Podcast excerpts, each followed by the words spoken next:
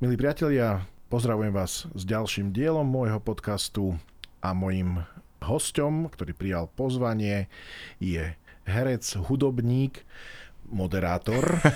Čakal som, že to tam príde. Tak lebo, čo som mal povedať, že pekár, cukrár, Juraj Bača. Juraj, vítaj.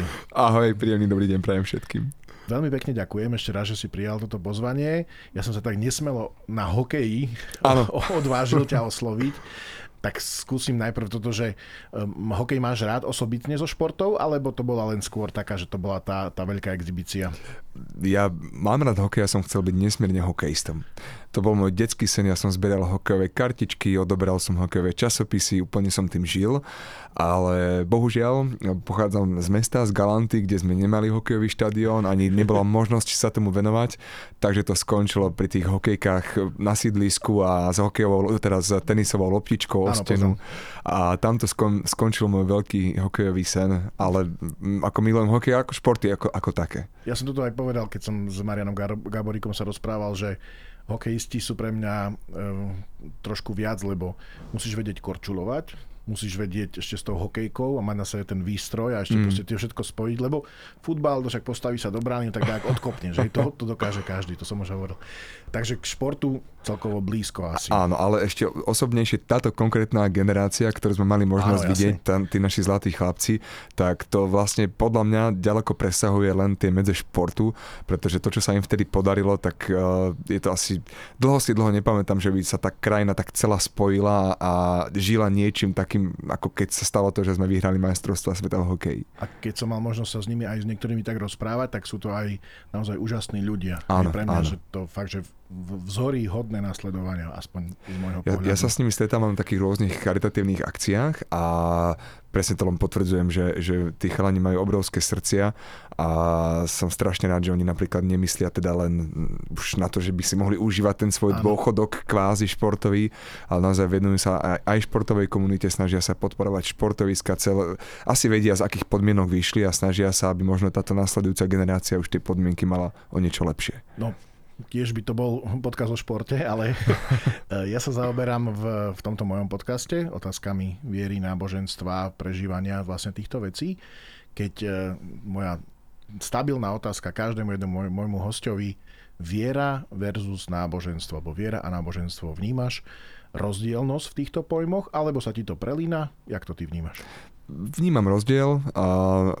Viera je podľa mňa každého osobná vec a vie byť dosť subjektívna, zatiaľ čo náboženstvo ako také už podľa mňa poskytuje isté mantinely, v rámci ktorých sa pohybuje nastavenia, ale viera je každého osobná vec, takže vnímam ten rozdiel.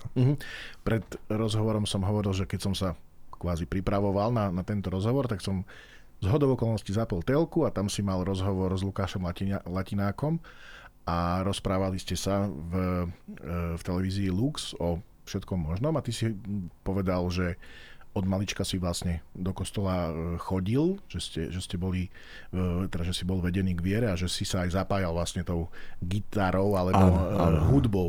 Ako vnímaš ako dieťa, že ako si vnímal vieru alebo to, že chodenie do kostola, lebo ja to každému poviem a takto sa smeje, takto sa pohorší, že ja si pamätám, jak malý chlapec, keď som ministroval, som sa extrémne nudil, ja som nechcel, proste pre mňa to bolo utrpenie a potom prišiel jeden moment, keď som naozaj našiel zmysel. Peter, toto isté som bola ja. A my sme mali tetu, ktorá bola ešte dokonca kostolnička v dedinke pri Galante v Matúškove a tiež som ministroval a to si pamätám, že to bola show, lebo poprvé neexistovali tie sutany, ktoré boli na moju veľkosť, takže som sa tam vstala, som zakopával, padal som a pamätám si, že keď som bol prvýkrát ministrovať, tak teda na omšiach je taká tá procedúra, že vidíme najprv ministranti, ktorí nechajú to jednovoľné miesto farárovi, ktorý príde. A môžeš trikrát hádať, kam sa postavil 5-ročný Jurko Bača. Tak bolo tam v strede miesto, tak asi sa tam mám postaviť ja, no nechali mi miesto. Tak som sa tam postavil a prišiel pán farár, ten sa pousmial a tak dal trošička bokom. Ale áno, presne tak, ako hovoríš. Tiež to bolo, že úplne som tej viere nechápal. Nerozumel som tomu, bolo to skôr také, že mamina nás k tomu viedla. Asi mala dôvod, koniec koncov, čomu už aj rozumiem teraz, prečo to robila. som sa to aj vďačný, ale je pravda, že ja som v rámci sedenia v kostole si vymýšľal rôzne hry, počítal som anielíkov, predstavoval som si lúč svetla, ktorý sa odráža po rôznych výklenkoch v kostole a ako mal som tam také rôzne zábavky. Áno. Áno, áno. Toto je, áno, my nemáme v našich chrámoch sochy, my máme obrazy a ja si pamätám, bol som na prázdninách na Starých Horách. Áno, putnické miesto. Mali sme tam rodinu a tak zobrala nás teta do chrámu v nedeľu. Oni boli učitelia, to bolo ešte vlastne v 80. rokoch. A ja som vyšiel z kostola a ja hovorím, máte v kostole, ja neviem, poviem, 37 svoch a ona, tak myslela som, že sa ideme modliť a ty si počítal sochy, ona v podstate riskovala, hej, že ju tam niekto uvidí a tak.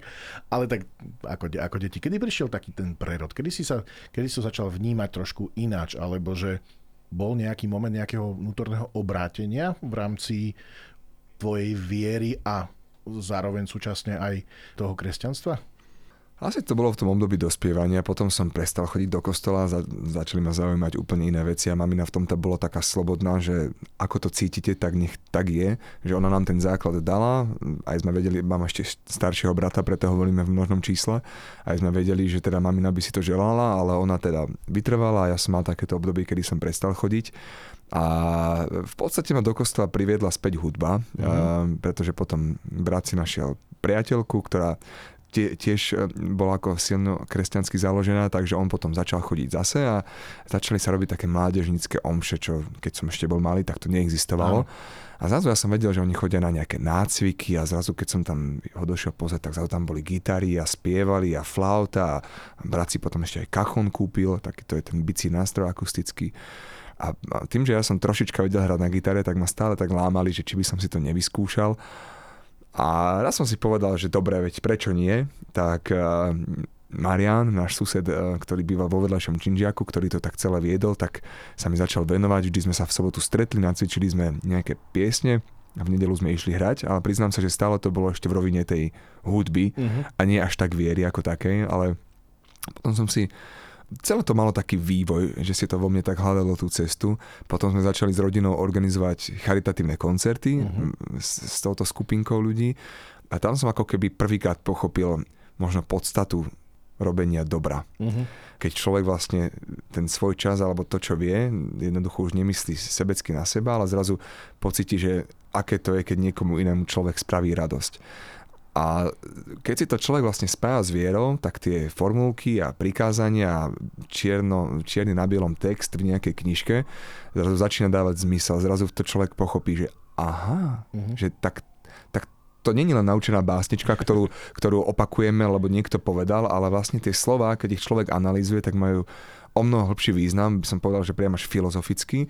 A keď človek hľadá smerovanie do života a nevie, hlavne v tom veku tých 17, 18, 19 rokov, že aj možno tuší, čo je správne, ale zase láka ho toto, aj by chcel toto vyskúšať, ale možno vie, že sa to nemá a vlastne nevie sa človek úplne tak sám nájsť, tak zrazu existuje návod na to, ako žiť. A keď to človek vyskúša, tak zrazu je taký, že OK, že celkom to dáva zmysel a zrazu sa cítim byť silnejší, zrazu sa cítim byť už taký, že našiel som niečo, čo je pevné a čoho keď sa budem držať, tak viem, že tú pevnosť nestratím.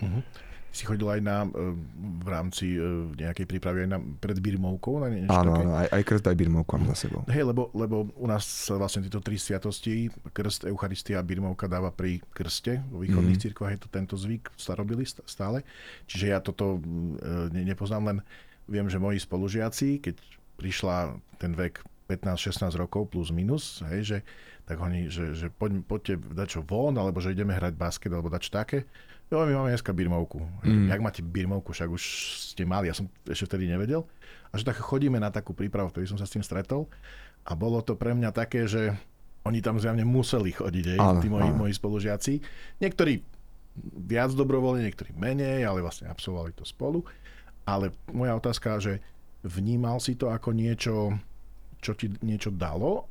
Alebo to bolo tiež z donútenia? Alebo jak si na to spomínaš, na tú situáciu? Preto sa pýtam, lebo ten mladý človek môže tam nájsť naozaj hĺbku, alebo mnohokrát, čo som ja stretol, že ich to skôr, že dobre, vydržím rok a koniec. Úprimne, nerozumel som vtedy tomu. Nerozumel som vtedy tomu. A už tá príprava na birbovku už bola aj taká, že bolo treba niečo ako keby vedieť a všetko to bolo pre mňa v rovine poučiek a lebo to poviem, básničiek a riekaniek, čo boli samozrejme modlitby, ale stále to ako keby nemalo v tom veku ten presah, že prečo vlastne človek by mal prosiť a prečo by sa mal modliť, prečo by mal byť vďačný, respektíve vedel som, že mal byť, ale nevedel som si to spojiť s tými písmenkami, ktoré som sa musel naučiť na biflix, ktorých nás skúšali. Takže trošku sa to u mňa minulo vtedy tej pointe. Áno. Preto sa pýtam, lebo ma to veľmi zaujíma, lebo mnohokrát vidím, keď sa u nás pripravujú deti na prvú spoveď, v podstate ako prvé sväté príjmanie, u nás je to prvá spoveď, lebo to prvé príjmanie, ako som hovoril, už bolo pri krste, ale mnohokrát sú to deti, ktoré majú 9-10 rokov a vidím, že máme ich naučiť, ako sa spovedať a oni mali mnohokrát problém vôbec vnímať nejaký hriech alebo nejaké zlo, hej, že a potom sa stretávam s výčitkami, že na čo to vôbec je, že nutíme deti do čoho robiť zo seba zlých dobrých, ale skôr hľadám odpovede na takéto otázky, alebo že skôr by som chcel, aby sme sa aj my v rámci cirkvi nad tým zamýšľali, lebo hovorím, u nás tá príprava na birmovku, ja ju nespochybňujem, má to dlhoročnú tradíciu a určite nejaký zmysel, len zase na druhej strane chcem povedať, jeden veľmi múdry človek, kňaz, ktorý pôsobí v Ríme, povedal, že urobili sme z toho, trošku ironicky, že slávnostnú rozlúčku s vierou pre mnohých. Hej, je to tak, áno, že absolvujeme to, lebo babka si želá a krstný nám dá hodinky na birmovku a tým sa to skončí. Teraz už sa dáva mobil. Okay. Dobre, lebo práve tieto rozhovory s ľuďmi, ktorých pozývam do podcastu, aj tým, že sú to vlastne ľudia možno, že mediálne známejší, ale vnímajú mnohokrát veci aj z odstupu a podľa mňa je to dobrý spôsob, ako hľadať práve tie odpovede. Vo svojom živote, alebo ty, keď si prežíval, jak si hovoril, že v detstve a potom vlastne prišiel ten prerod, vnímal si aj ten prvok spoločenstva, že bola to nejaká skupina ľudí, hrali ste, a ja som to zažíval, ja som tiež hral na gitare, jak stále hovorím, že tu bola frajerina, lebo babi pozerali, že kto hrá na gitare. Ale nie preto, ale že je to také trochu iné, lebo spievajú 20, ale na gitare hrá len jeden. Ale potom som zistil, že vlastne spätne som si uvedomil, že mnohokrát ma tu držala tá partia. Hej, išli sme tam, nacvičovali sme, boli sme potom na liturgii, zaspievali a potom zase, ale bolo to vlastne skupina ľudí, ktorí mali mnohé veci spoločné.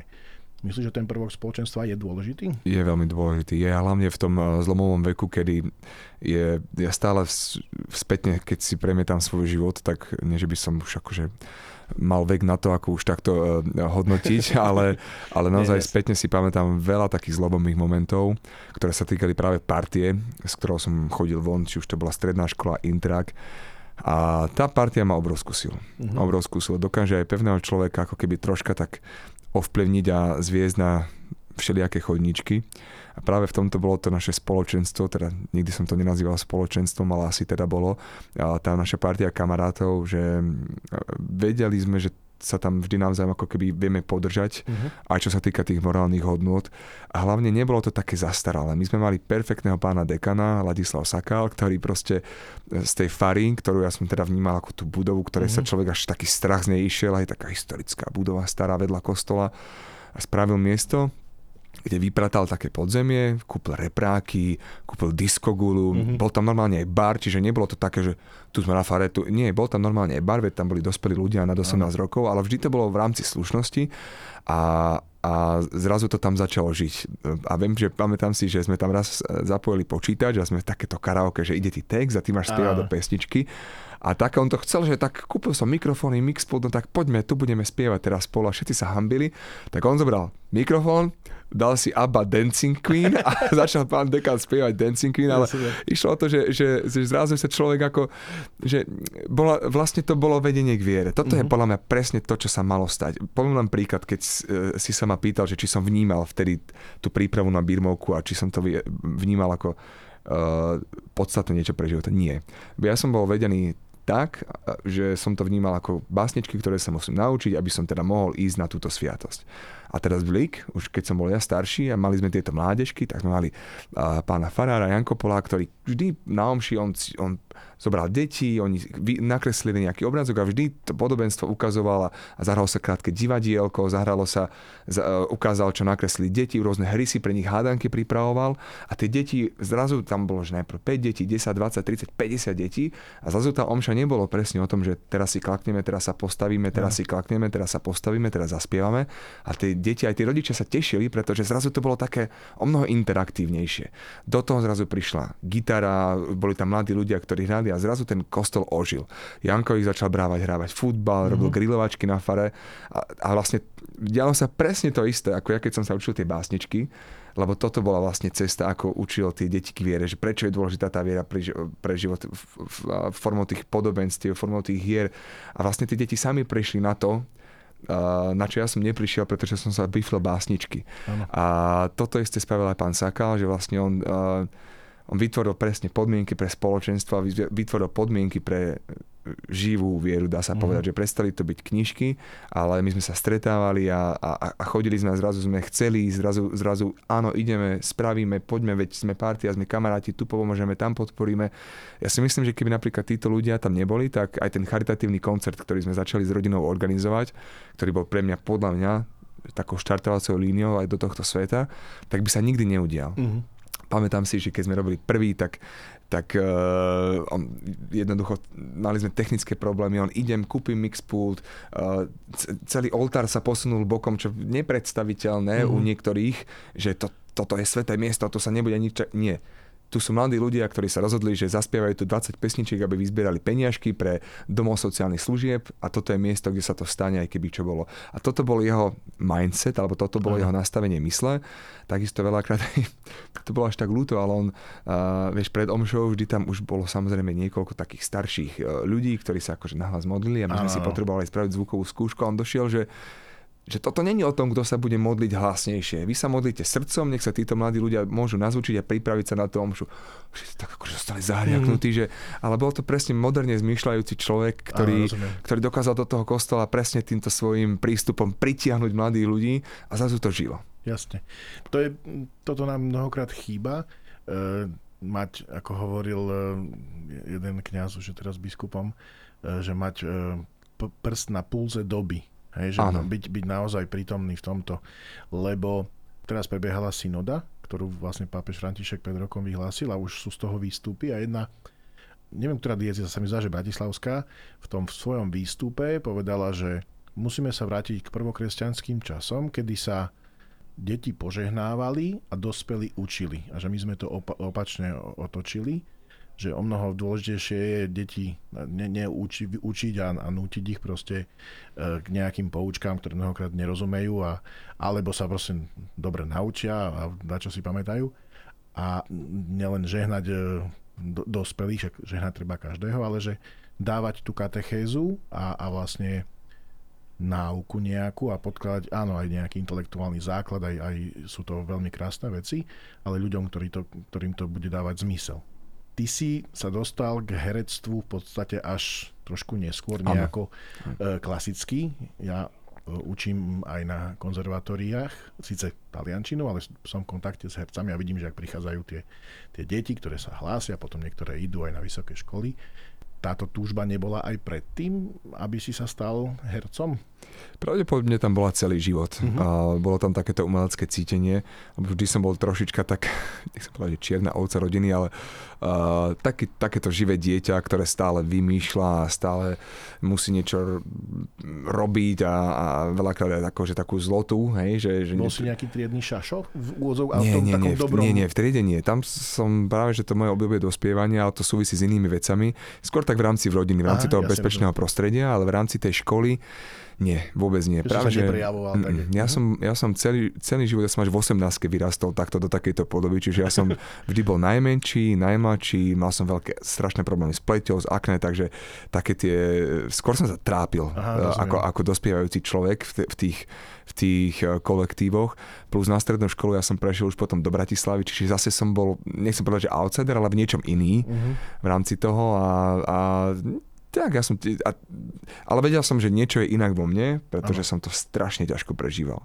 Veľakrát som aj na intraku plakal po nociach, keď už chalani zaspali a mne strašne mi bolo smutno a nevedel som, že prečo, ako a vlastne tá odpoveď prišla práve v umení. Mm-hmm.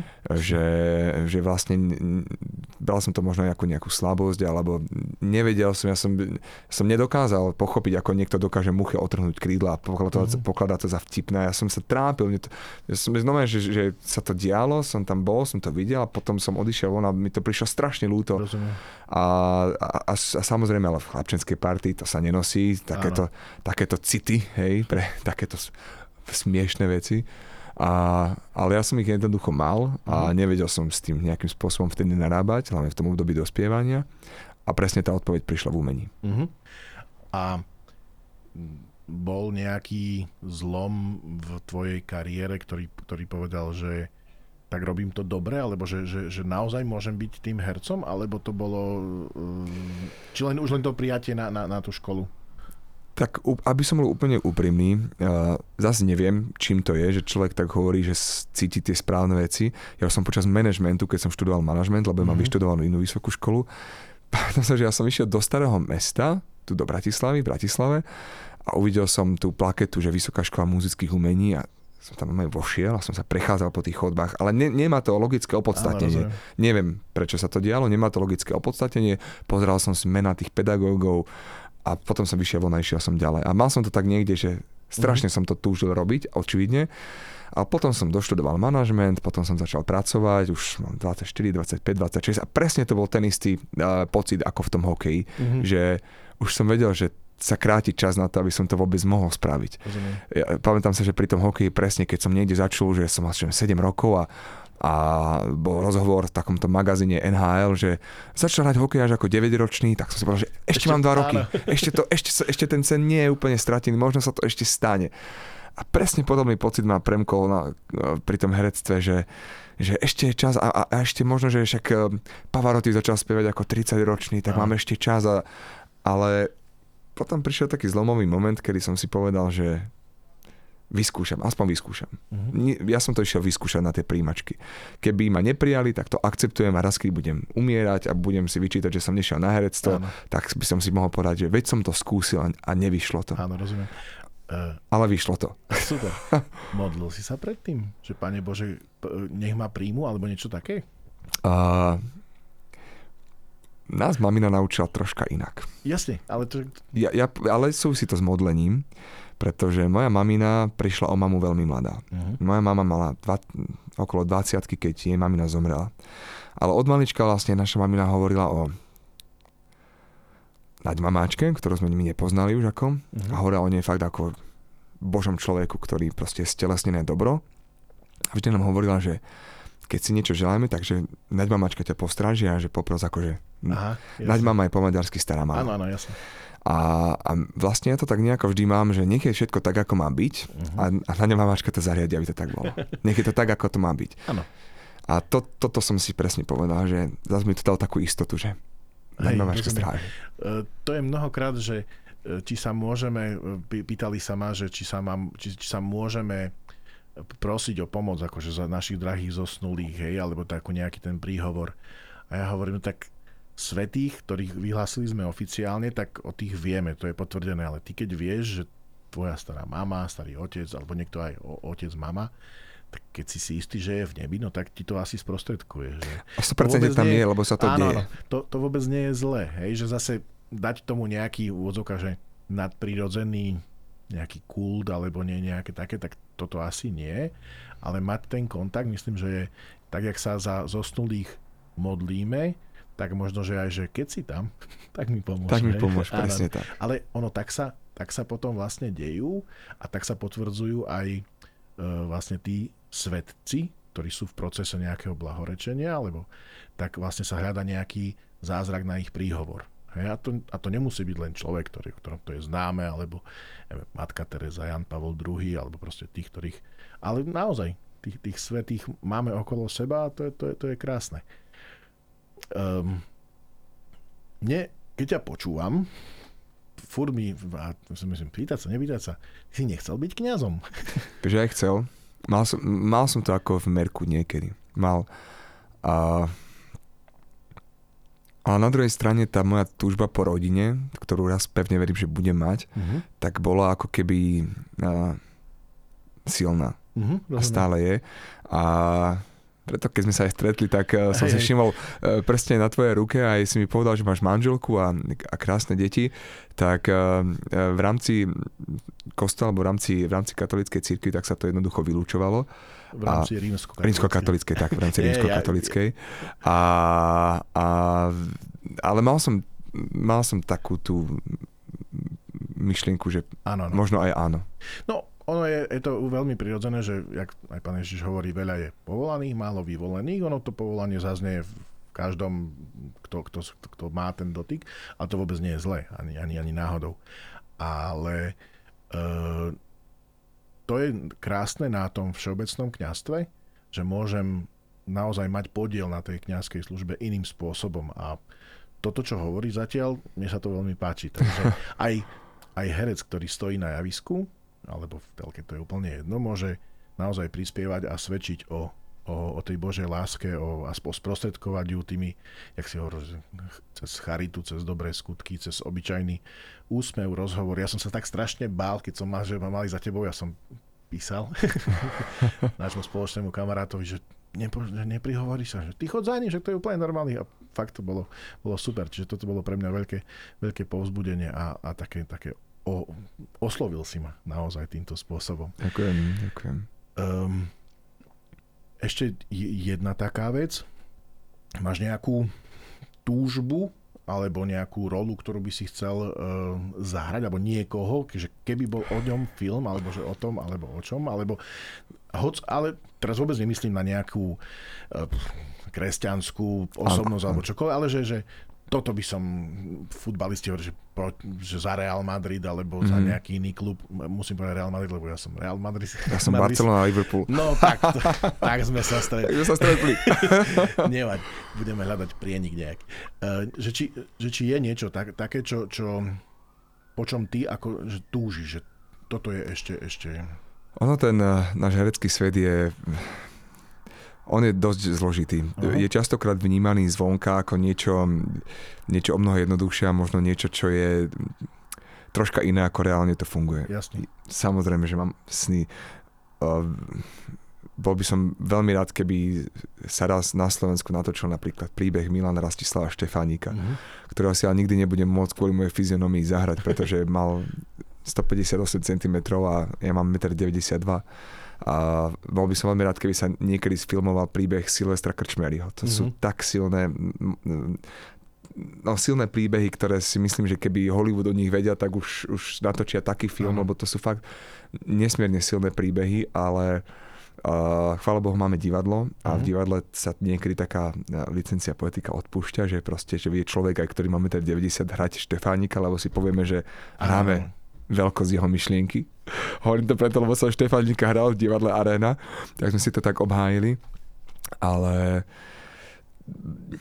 ono pri tom filme a pri tom divadle sú to vlastne, neviem to povedať nie špecificky, ale sú pre mňa veci, ktoré majú istú hodnotu, nie ani finančná, nie ani komerčná. Jasne. A je to hodnota, ktorá je ukrytá v tom, že človek cez seba môže presne zviditeľniť príbeh. A to bol presne ten Štefánik. Keď došli 15-ročné deti na to predstavenie, ešte my sme si s kolegami zo Zlína hovorili a s mojou kolegyňou Dominikou Lichterovou, že keď sa budú hrať na telefónoch, nebude ich to zaujímať. Ťažké predstavenie. Ťažké.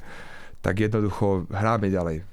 A tie deti hodinu a pol takto počúvali a potom ešte došli a sa pýtali, ešte sme mali diskusiu. A keby z tých 40 detí len 3 si zapamätali, ako vznikalo Československo, aká bola cena za slobodu a demokraciu v tom čase, tak už to malo zmysel.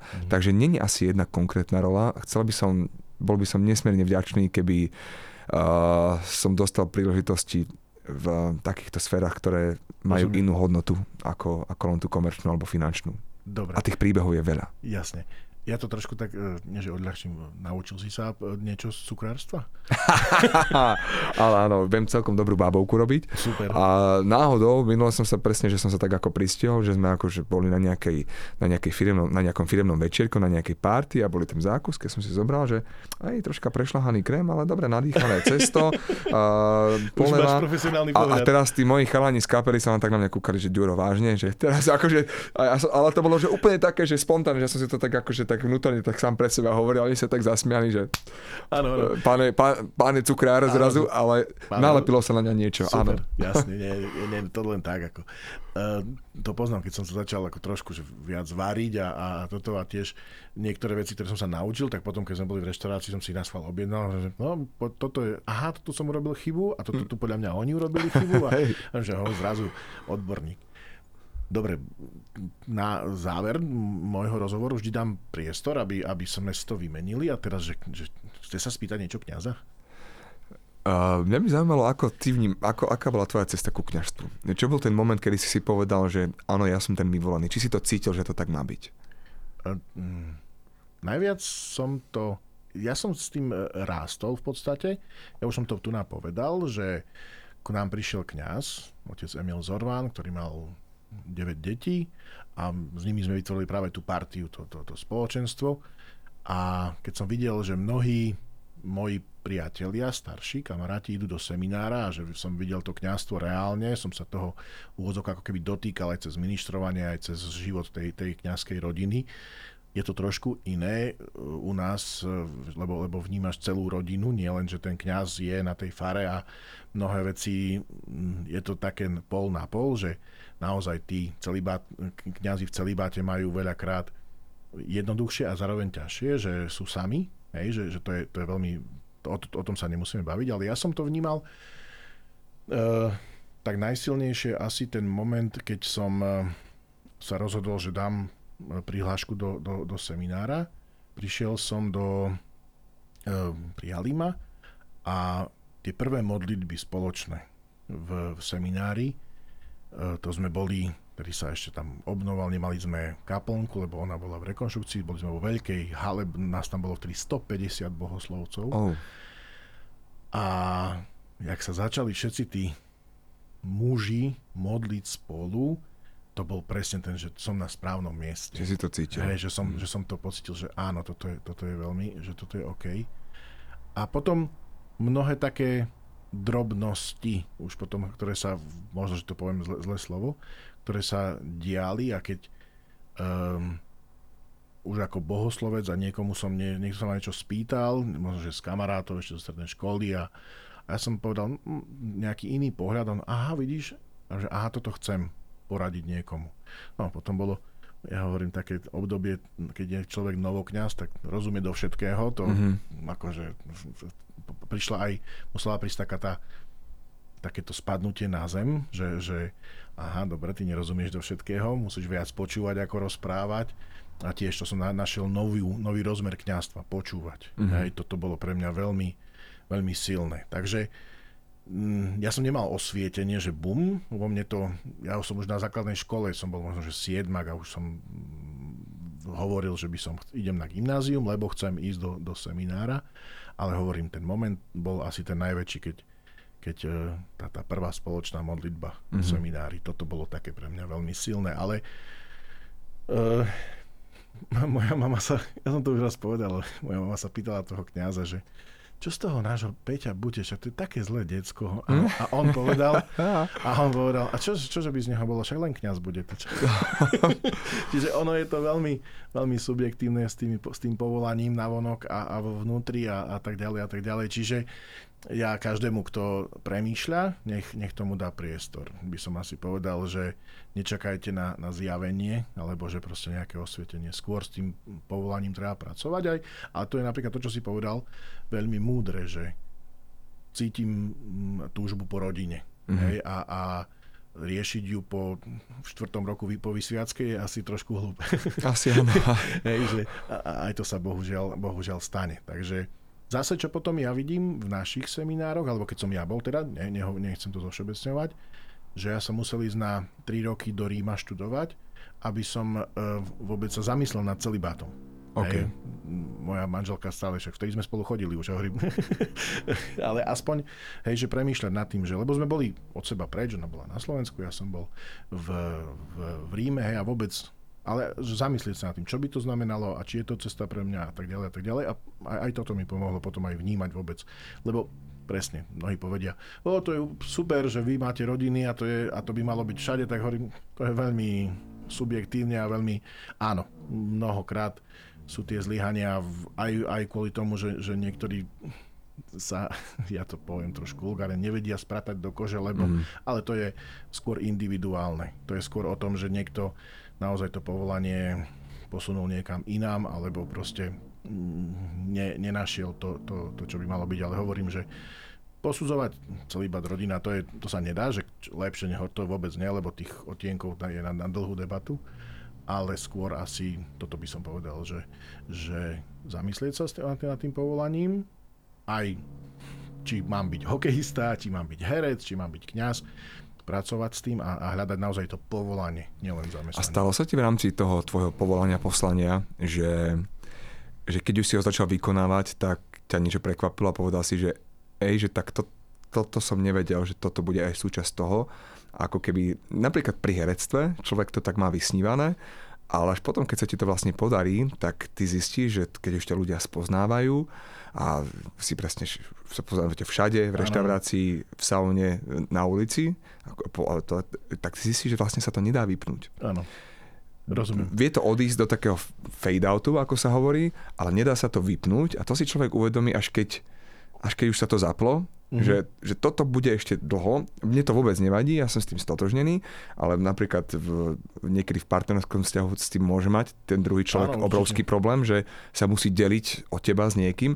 A som si uvedomil, že nad týmto som vlastne premýšľal som nad rôznymi aspektami toho, nad tým, že budem veľa cestovať, že to bude akože emočne a psychicky náročné povolanie, že sa môže stať, že všetko som ako keby som si uvedomil, ale napríklad tento aspekt som si neuvedomil a zistil som až keď sa stal. Neviem, či ma akože niečo konkrétne prekvapilo v zmysle, že toto, ale napríklad to počúvanie bolo pre mňa veľmi silný moment, že my máme, hej, kňaz je liturgia omša, vyjde vonku, čo im mám povedať, hej, a mnohokrát, hej. Potom zistí, že najprv musím povedať toto isté sebe, nie ľuďom, ale najprv, aby som to ja vôbec mohol počúvať, čo hovorím. Je taká kniha, že kňaz stojí zaspal na vlastnej kázni, myslím, že Ďuro Drobný to napísal, ale to je také akože na zamyslenie. Toto bolo pre mňa, že vlastne uvedomiť si, že počúvaj, veľa počúvaj. A počúvaj mnohokrát aj tých, ktorí majú presne opačný názor, ktorí sú mimo cirkvi mnohokrát. Jak sa na to, hej, že pozerajú, aby sme sa museli zamyslieť nad tým, že dačo nie je v poriadku, hej, alebo že ako nás iní vidia. A potom, čo som sa musel naučiť, je naučiť, čo ma prekvapilo, že povedať, ja neviem. Hej, že toto bolo, lebo niekto zomrie, a keď zomrie niekto mladý, alebo je proste nejaký problém naozaj, a ľudia sa pýtajú mnohokrát prečo. Hej, a povedať im, ja neviem. Ja naozaj neviem vám povedať. Ale dať im nádej, byť s nimi tam v tom momente, zdieľať aj tú bolesť, aj tú radosť dakedy a tieto veci. Asi najväčšie poznanie pre mňa bolo, že kňaz musí byť človek. Hej. Tá naozajstný, živý, ten človek, ktorý toto, keď budeme robiť, myslím, že budeme aj autentickí, a nielen kňazi, ale aj kresťania a asi aj, a myslím, že to asi aj vy v herectve tiež máte, že musíš ostať, že kľud. Dobre, chcú sa so mnou fotiť, dobre, každý ukazuje prstom alebo čo, ale proste zostaň. Ano. Moja pedagogička techniky hlasu hovorí, len sa z toho. Áno.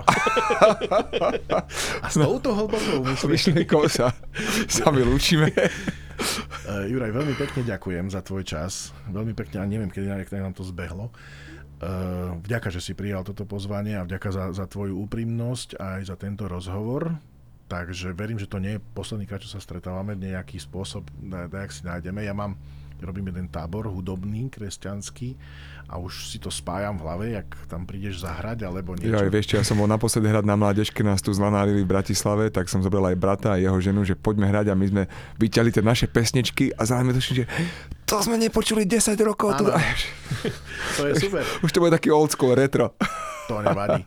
Môže to byť aj to, ale ja si to už tak, no ja si všetko spájam jedno s druhým, ale hlavne čo, že sme sa my spojili teraz a to bolo veľmi pre mňa, neviem, dúfam, že aj pre teba veľmi príjemné. Takže mojím hosťom v tejto časti bol, a teraz rozmýšľam, že furt mi pokiaľ Juraj Bača, že ten kanalista, herec a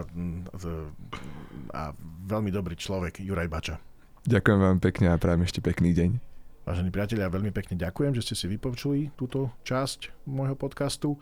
Ak by ste ma chceli podporiť, tak v popiske budete mať možnosť cez aplikáciu Buy Me a Coffee. Budem veľmi vďačný, aby som mohol realizovať ďalšie rozhovory. A ako vždy, na záver vám prajem všetkým pokoj a dobro.